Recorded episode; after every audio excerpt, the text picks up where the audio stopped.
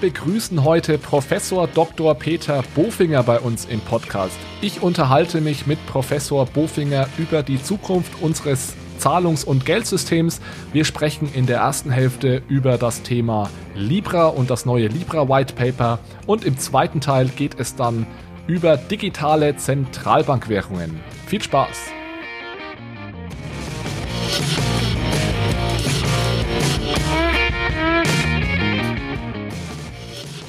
Hallo zusammen und herzlich willkommen zu einer neuen Episode von Bitcoin, Fiat und Rock'n'Roll. Hier geht es um digitale Währungen, um unser aktuelles Geldsystem und um die großen Fragen rund um das Thema Geld. Einige Hörer, einige von euch haben in den vergangenen Wochen gefragt, ob nicht Peter Bofinger, Professor Bofinger, nochmal in meinen Podcast kommen könnte. Dem Ganzen komme ich heute sehr gerne nach ich denke, den meisten von euch ist Professor Bofinger ein Begriff. Er ist einer der einflussreichsten deutschen Ökonomen. Er beteiligt sich regelmäßig und auch intensiv an wirtschaftspolitischen Debatten, war sehr lange Zeit Mitglied im Sachverständigenrat zur Begutachtung der gesamtwirtschaftlichen Entwicklung und er ist aktuell auch noch Professor am Lehrstuhl für VWL, Geld und internationale Wirtschaftsbeziehungen an der Universität in Würzburg. Professor Bofinger ist schon zum zweiten Mal hier in der Sendung. Das erste Mal war im Juli 2019, kurz nach dem offiziellen Start des Libra-Projektes. Und wir haben uns auch damals über genau dieses Libra-Projekt unterhalten. Daran wollen wir heute teilweise anknüpfen, denn Professor Bofinger hat damals einige Dinge kritisiert, die jetzt in einer neuen Version des Libra-Projektes, Libra 2.0, korrigiert wurden. Im zweiten Teil des Gesprächs sprechen wir dann über digitale Zentralbankwährungen. Einen kurzen Kommentar noch, bevor es losgeht. Ich nehme das Ganze hier jetzt nach dem Gespräch auf. Es waren eigentlich 45 Minuten geplant. Dann hatten wir am Anfang aber leider etwas technische Probleme. Das hat uns dann einige Minuten gekostet und wir haben dann beschlossen, einfach auf Skype umzusteigen. Deswegen hat der Sound jetzt keine Studioqualität, aber meiner Meinung nach ist es absolut okay und ertragbar. Wir hatten dann noch circa 30 Minuten Zeit, um uns zu unterhalten. Wir haben das ungefähr 50-50 auf, aufgeteilt zu Libra und CBDC, also digitalen Zentralbankwährungen. Dadurch, dass uns dann etwas Zeit gefehlt hat, habe ich es leider nicht geschafft, alle eure Fragen unterzubringen. Ich hätte gerne beispielsweise noch gefragt, was Herr Bofinger dazu sagt, ob verschiedene Währungen wie Libra und digitale Zentralbankwährungen nebeneinander koexistieren können. Andererseits habe ich aber einige Fragen auch untergebracht in der Diskussion, beispielsweise wie denn äh, eine digitale Zentralbankwährung sich auf den Bankensektor auswirken könnte. Also es verlief insgesamt alles etwas anders als geplant, aber ich finde, es ist trotzdem ein sehr interessantes Gespräch geworden und die offenen Fragen, die klären wir dann einfach beim nächsten Mal. Alles klar, dann legen wir jetzt mal los mit dem Interview mit Professor Dr. Peter Bofinger. Lieber Herr Bofinger, erstmal herzlich willkommen zum zweiten Mal hier im Podcast. Ich freue mich, dass Sie heute hier sind. Ich freue mich auch, mit Ihnen heute sprechen zu können, weil es mal schön ist, über ein anderes Thema als Corona zu sprechen. Das habe ich fast vermutet, dass es in letzter Zeit eher über Corona als um digitale Währungen geht. Ich habe das auch ehrlich gesagt ein bisschen gemerkt, wenn wir gleich mal mit dem Thema Libra einsteigen, dass das dass das Echo nicht ganz so groß war, wie als das Projekt im Juli letzten Jahr initiiert wurde, weil doch Corona die Medienlandschaft aktuell äh, ja schon dominiert. Libra ist ja vielleicht nochmal ganz kurz für diejenigen, die neu im Thema sind. Das ist einfach eine private Währung. Dahinter steht Facebook mit anderen Unternehmen. Die wurde letzten Juni zum ersten Mal vorgestellt und jetzt vor zwei Wochen gab es da ein kleines Update. Es wurde äh, ja, Libra 2.0 veröffentlicht. Vielleicht mal ganz allgemein am, am Anfang die Frage, was ist denn so Ihr erster Eindruck von dieser, von dieser neuen Form des Libra-Projektes? Ja, mich freut das natürlich, dass Libra das Projekt geändert hat, denn bei unserem Gespräch habe ich auch schon direkt gesagt, Libra als Weltwährung ist eine Fehlkonstruktion. Die Idee zu glauben, man braucht eine globale Währung, das stammt irgendwie aus dem Mittelalter, äh, ist aber eigentlich für die heutige Zeit völlig irrelevant, denn was man braucht, sind globale Zahlungssysteme auf welche Währung die Guthaben lauten, die dann über diese Zahlungssysteme laufen, ist vollkommen irrelevant. Und äh, so gesehen war die Idee mit diesem Währungskorb Libra hatte eigentlich ein systemischer Nachteil, weil es ja letztlich bedeutet, dass für mich, wenn ich jetzt in Deutschland die Libra benutze, dass ich dann äh, ständig ein Wechselkursrisiko habe im Vergleich zu einer Euro-Einlage. Und das ist von vornherein ein, ein konstitutiver Nachteil der Libra. Und das haben die ja jetzt erkannt und sagen, okay, ich mache die Euro-Libra, ich mache die Dollar-Libra, ich mache die Pfund-Libra. Ähm, also das war von vornherein klar, das war eine Fehlkonstruktion. Es freut mich auch, dass ich da richtig gelegen habe. Und das passt jetzt genauer auf die Bedürfnisse der möglichen Konsumenten. Genau, also was jetzt ja gemacht wurde, war, dass man gesagt hat, anstatt dass wir die, den Libra, die, diese Libra-Währung haben und die mit einem ganzen Korb aus Währungen unterlegen, gibt es jetzt den Libra-Euro, den Libra-US-Dollar, ähm, Libra britisches Pfund. Sie haben das ja, wie, wie, Sie gerade erwähnt haben, schon im letzten Jahr kritisiert. Es sind da jetzt, Sie hatten ja da verschiedene Bedenken damals. Eines haben Sie gerade genannt, dieses Wechselkursrisiko, dem man sich dann aussetzt. Diese, diese neue Version jetzt, dass es eben auch einzelne Währungen gibt, räumen die Ihre Bedenken oder die, den Großteil Ihrer Bedenken jetzt aus, aus der Welt oder sehen Sie da immer noch Probleme aktuell? Nein, es bleibt natürlich nach wie vor bei dem Problem, dass ich, wenn ich mein gutes Geld, mein staatliches Geld jetzt in Libra eintausche, dass ich kein festes Rückzahlungsversprechen habe. Also Libra bemüht sich, aber wenn man jetzt äh, das neue Papier liest, äh, wird auch gesagt, naja, es kann schon sein, dass man jetzt keine Rückzahlung kriegt, dass man warten muss mit der Rückzahlung und dass man oder dass man quasi Abschläge kriegt, äh, wenn man wenn man äh, eine Rückzahlung verlangt und äh, bei einer Bank würde man dann von der Insolvenz sprechen. Also wenn ich mein Geld auf die Sparkasse gebe und die Sparkasse sagt, naja, wenn du jetzt dein Geld sofort haben willst, musst du einen Abschlag bezahlen oder du musst halt vielleicht mal eine Woche warten, bis du das Geld vom Girokonto runterholen kannst, dann wäre es eine Insolvenz. Und deswegen finde ich das nach wie vor eine, eine Fehlkonstruktion, ähm, dass man quasi sich als Bank geriert, aber nicht die Verpflichtung eingehen will, die eine Bank normalerweise eingeht.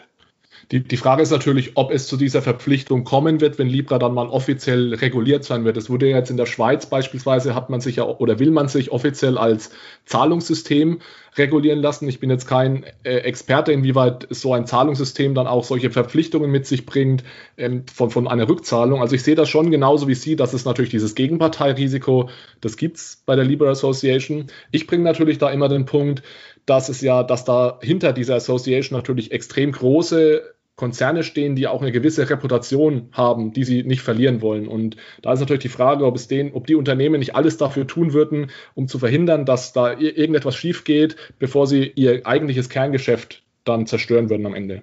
Na gut, das eine ist die Frage, was man will, und das andere ist die Frage, was man kann.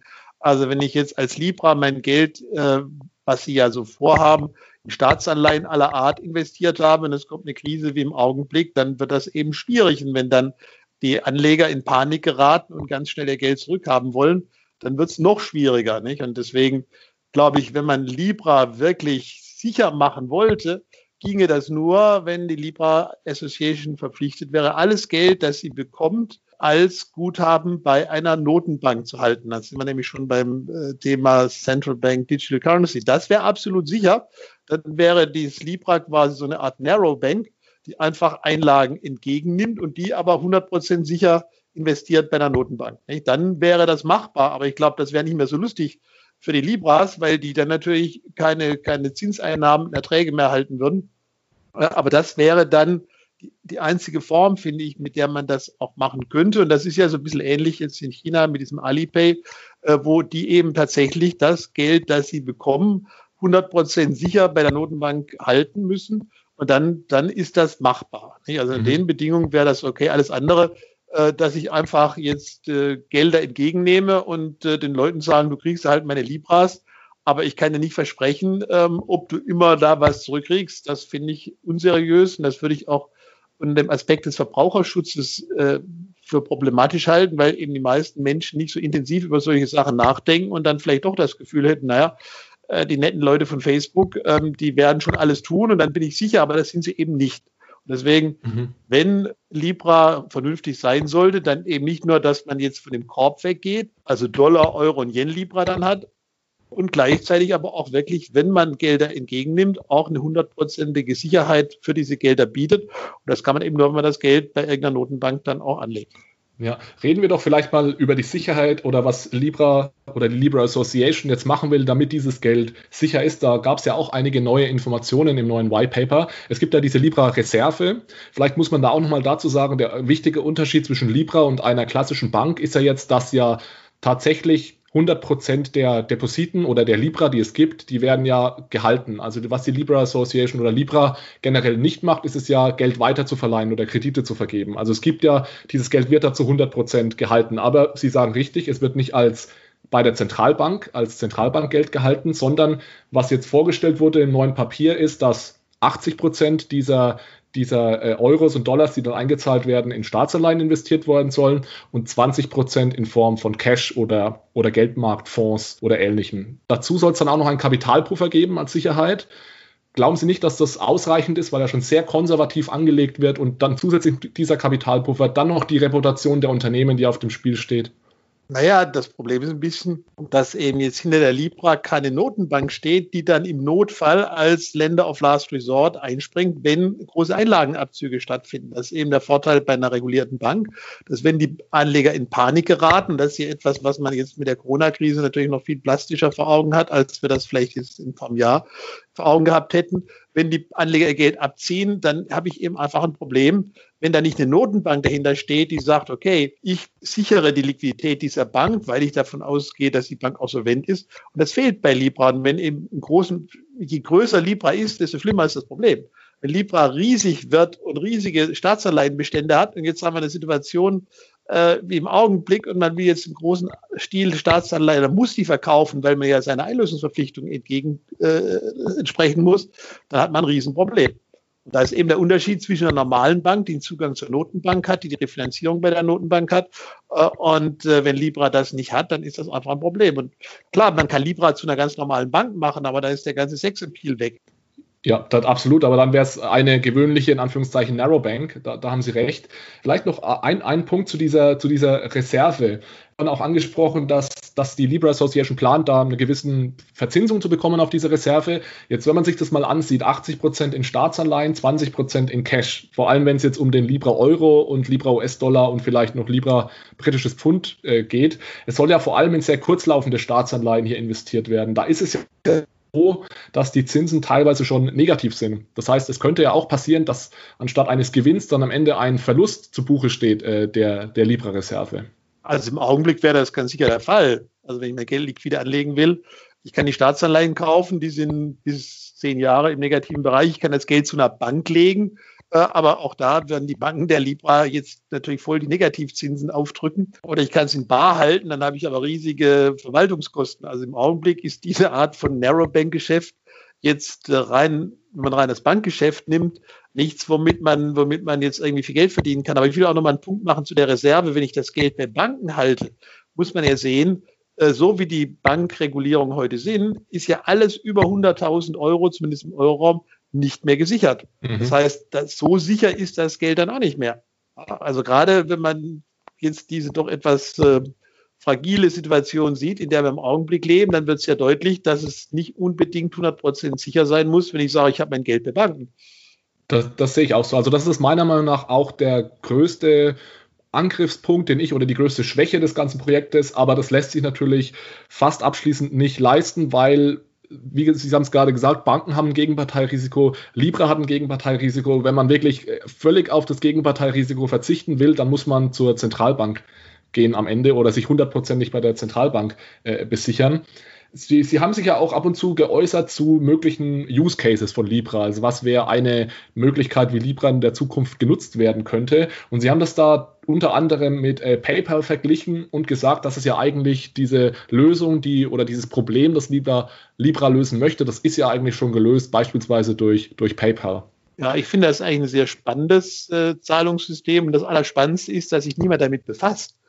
Das ist ja eigentlich eine globale Bank, globales Zahlungssystem, das ja auch ein abenteuerliches Geschäftsmodell hat. Ich meine, ich kann ja bei PayPal ein Konto aufmachen, ohne meine Identität preiszugeben. Ich mache irgendein äh, E-Mail-Konto auf, Max Mustermann, und kann dann immerhin betraglich limitiert, aber kann ja viele Konten aufmachen und kann ohne jegliche Identitätsprüfung Bankkonten führen, Banktransaktionen machen. Ich finde das eigentlich ein Unding, dass das überhaupt so funktioniert. Und das Spannende ist, dass eben PayPal völlig im Schatten der öffentlichen Aufmerksamkeit agiert. Es gibt keine Ökonomen, die sich mit befassen, es gibt mhm. die Medien befassen sich nicht. Und es ist ein Riese, der ja eigentlich etwas etabliert hat, von dem eigentlich Libra träumt, nämlich ein globales Zahlungssystem, das, das ja auch gut funktioniert, keine Frage, das muss man sagen, Respekt, das, das läuft ja alles sehr gut. Und, und das ist ja schon da. Und da muss ich jetzt erstmal wieder, wieder gegen anstinken, wenn ich jetzt mit Facebook komme, wobei man jetzt sagen muss, gut, Wettbewerb wäre da vielleicht gar nicht so schlecht. Denn PayPal hat, wenn man größere Beträge mit PayPal überweisen muss, haben die ganz, ganz happige Gebühren. Also da scheinen die wirklich auch äh, so eine Art Monopolstellung mittlerweile zu haben, äh, wo sie, wo sie relativ gut dann äh, auch mit Gebühren sich bedienen. Und natürlich, äh, selbst wenn PayPal für uns normale Nutzer kostenlos erscheint, ist es natürlich für die Händler im Hintergrund äh, schon bei kleineren Beträgen auch teuer, weil ja im Hintergrund im Endeffekt Kreditkartenzahlungen ablaufen. Und ich brauche ja auch eine Kreditkarte, um überhaupt äh, bei PayPal Zahlungen tätigen zu können oder ein Konto. Deswegen vielleicht habe ich jetzt auch Ihren Punkt nicht hundertprozentig verstanden. Ich muss mich zwar PayPal gegenüber nicht identifizieren, aber ich brauche ja erstmal ein Bankkonto, um überhaupt PayPal nutzen zu können. Also in irgendeiner Art und Weise muss ich mich ja mal identifiziert haben. Nee, das müssen Sie nicht. Sie machen einfach ein PayPal-Konto auf und lassen sich von anderen Leuten Geld auf Ihr PayPal-Konto bezahlen. Mhm. Mit diesem PayPal-Konto können Sie dann wieder alles Mögliche einkaufen im Internet. Okay, verstehe. Sie brauchen eben, Sie brauchen nicht, äh, Sie brauchen sich also wirklich nicht identifizieren. Ich, es gibt Höchstbeträge, ähm, die dafür vorgesehen sind, ich glaube 2000 Euro oder so. Also man kann da keine Millionen äh, ja. machen, aber wenn ich mal einen Vormittag mich hinsetze, habe ich auch 100 äh, Konten aufgemacht, mache ich 100 E-Mail-Adressen, 100 Konten, dann habe ich mich schnell bei 100.000 Euro. Und dann kann ich natürlich schwarz von allen möglichen Leuten Geld auf mein Konto bekommen und kann auch dieses Geld wieder, wieder weitergeben. Also das ist schon eine abenteuerliche Konstruktion, die aber irgendwie so im Schatten der öffentlichen Aufmerksamkeit äh, sehr gut gedeiht. Vielleicht eine letzte Frage noch zu, zu Libra. Und zwar hatte ich letzte Woche hier Jonas Groß zu Gast, der ist vom Blockchain Center an der, an der Frankfurt School und er arbeitet gemeinsam mit Philipp Sandner und äh, da wird ja sehr, sehr dieses Thema gepusht, äh, der digitale Euro, der programmierbare Euro. Und äh, die haben jetzt einen, einen Artikel veröffentlicht, wo sie eben sagen, dass auch Libra und dieser Libra Euro, den es jetzt gibt, als eine Art programmierbarer äh, Euro funktionieren könnte. Wäre das eventuell noch eine, eine, eine Leistung, die Libra bringen könnte, die vielleicht auch Libra so ein bisschen von PayPal dann abgrenzt im Endeffekt?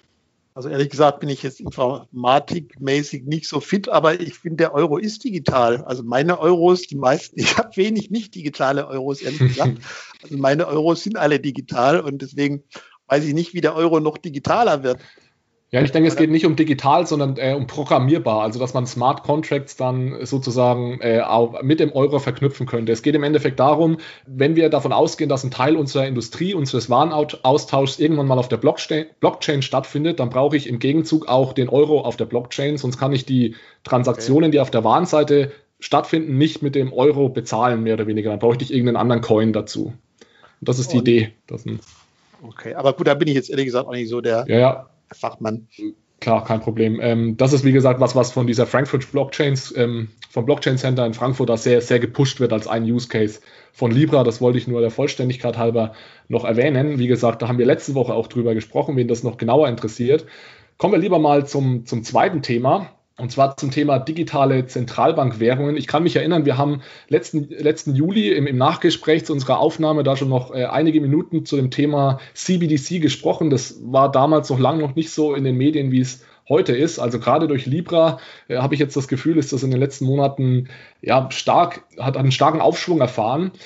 Vielleicht zum Einstieg wieder, was ist denn Ihrer Meinung nach oder wie definieren Sie denn eine digitale Zentralbankwährung und welche unterschiedliche Arten gibt es da eventuell? Na gut, die Idee ist ja, dass jetzt jeder Mann oder jede Frau ein Konto bei der Notenbank eröffnen kann. Bisher ist das ja nur möglich äh, für Banken. Äh, und äh, die Frage ist, ist das etwas, was man jetzt propagieren soll oder nicht? Spannend in Deutschland, die Rechtslage ist so, die Bundesbank ist nach dem Bundesbankgesetz äh, in der Lage, jederzeit Geschäfte mit jedermann zu machen. Also wenn, Bund wenn der Bundesbankvorstand lustig wäre, könnte er morgen sagen, wir machen diese Konten für jedermann. Und es gab auch in der Vergangenheit, ganz spannend, so bis in den 90er Jahren, konnten auch große Unternehmen direkte Konten bei der Bundesbank halten. Abgesehen davon können alle Bedienstete der Bundesbank mhm. auch ein Konto bei der Bundesbank haben. Das weiß ich, weil ich selber mal fünf Jahre bei der Bundesbank gearbeitet habe. Also die Bundesbank könnte das jederzeit machen. Die Idee ist, jeder Mann, jede Frau kann ein Konto bei der Notenbank haben. Das ist so die, der Grundansatz. Gut, die Frage ist, was will man damit bezwecken? Was, was will man damit erreichen?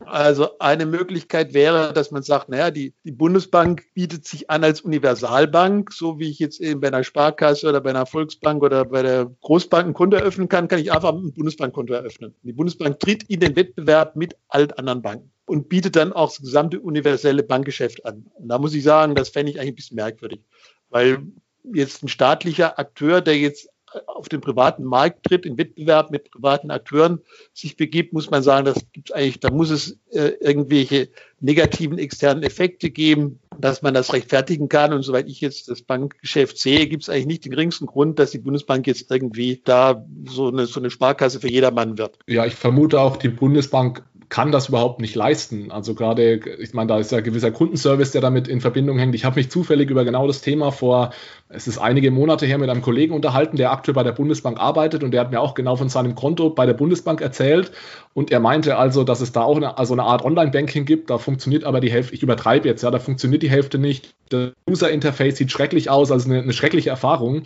Und ich meine, da sieht man eigentlich ganz gut, dass es nicht weder die Aufgabe noch Expert, die Expertise einer Bundesbank ist, für einzelne Endnutzer äh, Konten anzubieten kann man, könnte man natürlich sagen, naja, eine etwas, etwas eingeschränkte Form, die eine Notenbank natürlich machen könnte, ist, dass sie sagt, ich biete euch an, dass ihr bei mir ein Konto haltet, aber nur als Wertspeicher. Mhm. Das heißt, so wie ich jetzt bei meiner Sparkasse Geld von meinem Girokonto auf das Terminkonto überweisen kann, wobei das heute sich auch nicht mehr so richtig lohnt, aber früher hat man das gemacht. So also könnte man jetzt Geld vom Girokonto auf das CBDC-Konto der Bundesbank überweisen. Mit diesem Konto kann man aber nur das Geld speichern und keine Transaktionen machen. Und wenn ich das Geld wieder ausgeben will, muss ich das wieder vom Bundesbankkonto auf das Sparkassenkonto überführen. Ich habe das als Store of Value CBDCs bezeichnet und das wäre jetzt technisch nicht so schwierig. Wäre immer noch schwierig, weil die Bundesbank viele Konten machen müsste, aber es wäre quasi immer nur diese eine Transaktion von meinem Sparkassenkonto zur Bundesbank und wieder zurück. Das wäre sicher einfacher. Die Bundesbank müsste nicht in Zahlungsverkehr eingehen. Das könnte man sich äh, überlegen. Ähm, wobei natürlich dann auch die Frage ist, ist das auch da sinnvoll, dass die Bundesbank da in den Wettbewerb tritt mit Banken. Das Spannende wäre, dass das, was wir vorhin angesprochen haben, das wäre natürlich ein absolut sicheres Bankkonto, dieses Bundesbankkonto. Im Gegensatz zu dem klassischen Bankenkonto, wo über 100.000 Euro eben die Garantie nicht mehr da ist. Und so gesehen könnte man sagen, naja, das wäre vielleicht eine ganz spannende Option für Leute, die mehr als 100.000 Euro auf dem Bankkonto haben. Denn bis 100.000 habe ich ja die Einlagensicherung, kein Problem. Aber man könnte sagen, wer über 100.000 Euro hat, also große Unternehmen, Pensionsfonds, Versicherungen, die könnten dann ihr Geld absolut sicher auf diesem Bundesbank CBDC-Konto parken als Store of Value CBDC. Das wäre spannend. Also, wäre natürlich auch eine Konkurrenz zu Staatsanleihen. Mhm. Also das wäre zumindest eine Idee, die, ja. die, die man diskutieren müsste. Ich habe da auch noch keine abschließende Meinung, aber es wäre quasi doch ein ganz etwas ganz anderes als diese Idee Bundesbank jetzt als Sparkasse für jedermann, äh, wo man sagen muss, das gibt überhaupt keinen Sinn. Das andere wäre sicher nicht uninteressant. Ja, also ich fand diese Idee auch sehr spannend. Ich verlinke auch gerne nochmal Ihren, Ihren Artikel, in dem Sie das genauer beschreiben, dann in den Show Notes für diejenigen, die es interessiert. Mir sind da ähm, ein, zwei Dinge dazu eingefallen, beziehungsweise ich habe auch noch ein, zwei Fragen dazu. Äh, Sie haben auch gerade schon gesagt, dass sowas, so ein Safe Store, Store of Value, das wäre ein Service, den die Bürger nutzen könnten und es würde vielleicht auch so ein bisschen Konkurrenz zu Staatsanleihen sein. Das wäre in dem Sinne gar nicht schlecht, weil wir ja sehen, dass die Nachfrage nach sicheren Staatsanleihen gerade die, das Angebot ja weit überschreitet. Also dahingehend würde ich sagen, das wäre eher ein Vorteil als ein Nachteil, diese Konkurrenz zu Staatsanleihen. Und meine zweite, meine zweite Anmerkung wäre, würden Sie da irgendwo ein Limit setzen, also maximales Limit an, an Geld, das man da auf diesem Konto einbezahlen kann? Und falls nicht, ist natürlich die Frage, welche Auswirkungen hätte sowas dann auf den Bankensektor?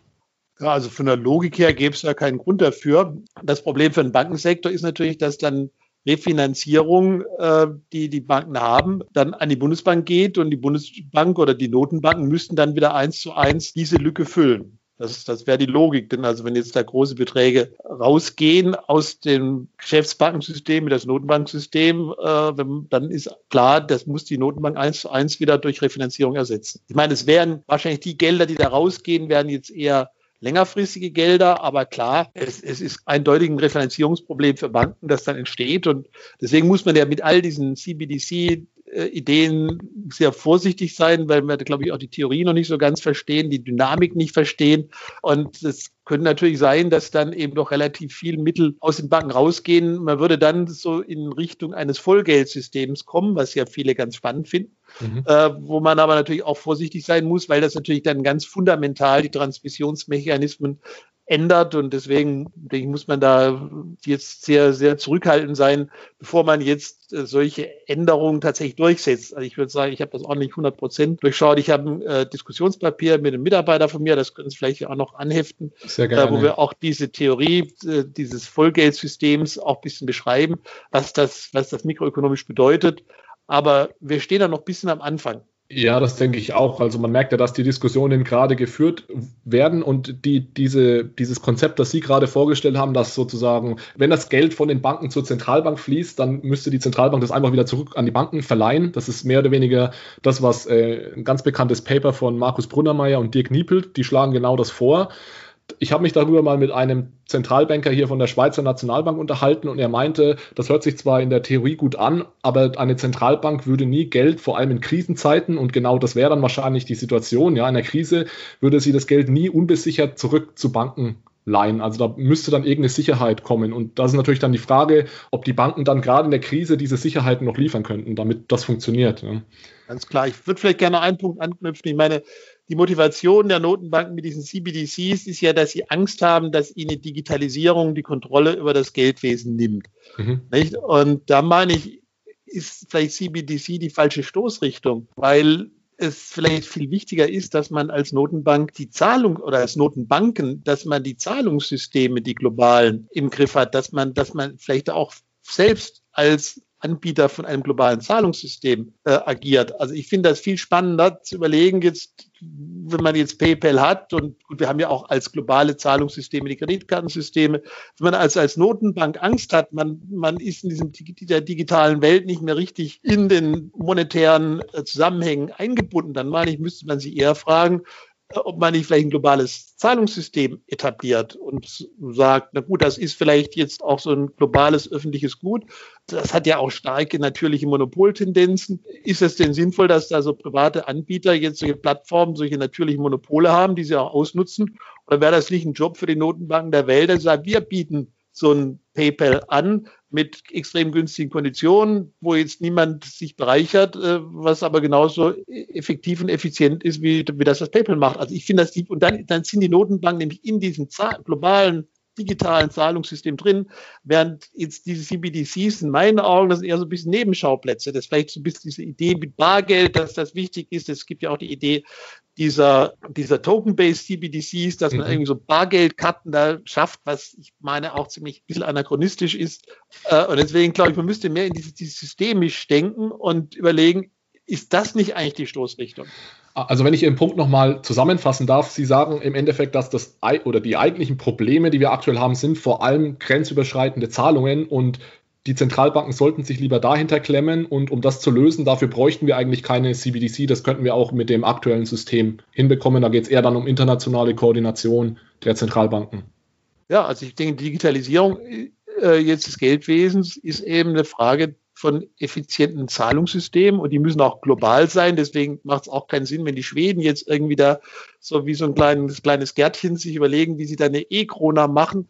Äh, ich meine, wenn die Leute in Schweden mit PayPal global bezahlen können, warum sollen sie denn sich so ein schwedisches Zahlungssystem da äh, sich mit bemühen? Das heißt, man muss diese globalen Zahlungssysteme im Blick haben und ich denke, da da entwickelt sich was. Deswegen ist ja auch da Facebook drin, weil die sich ja auch was von versprechen. Das sind ja auch nicht blöd, die Leute.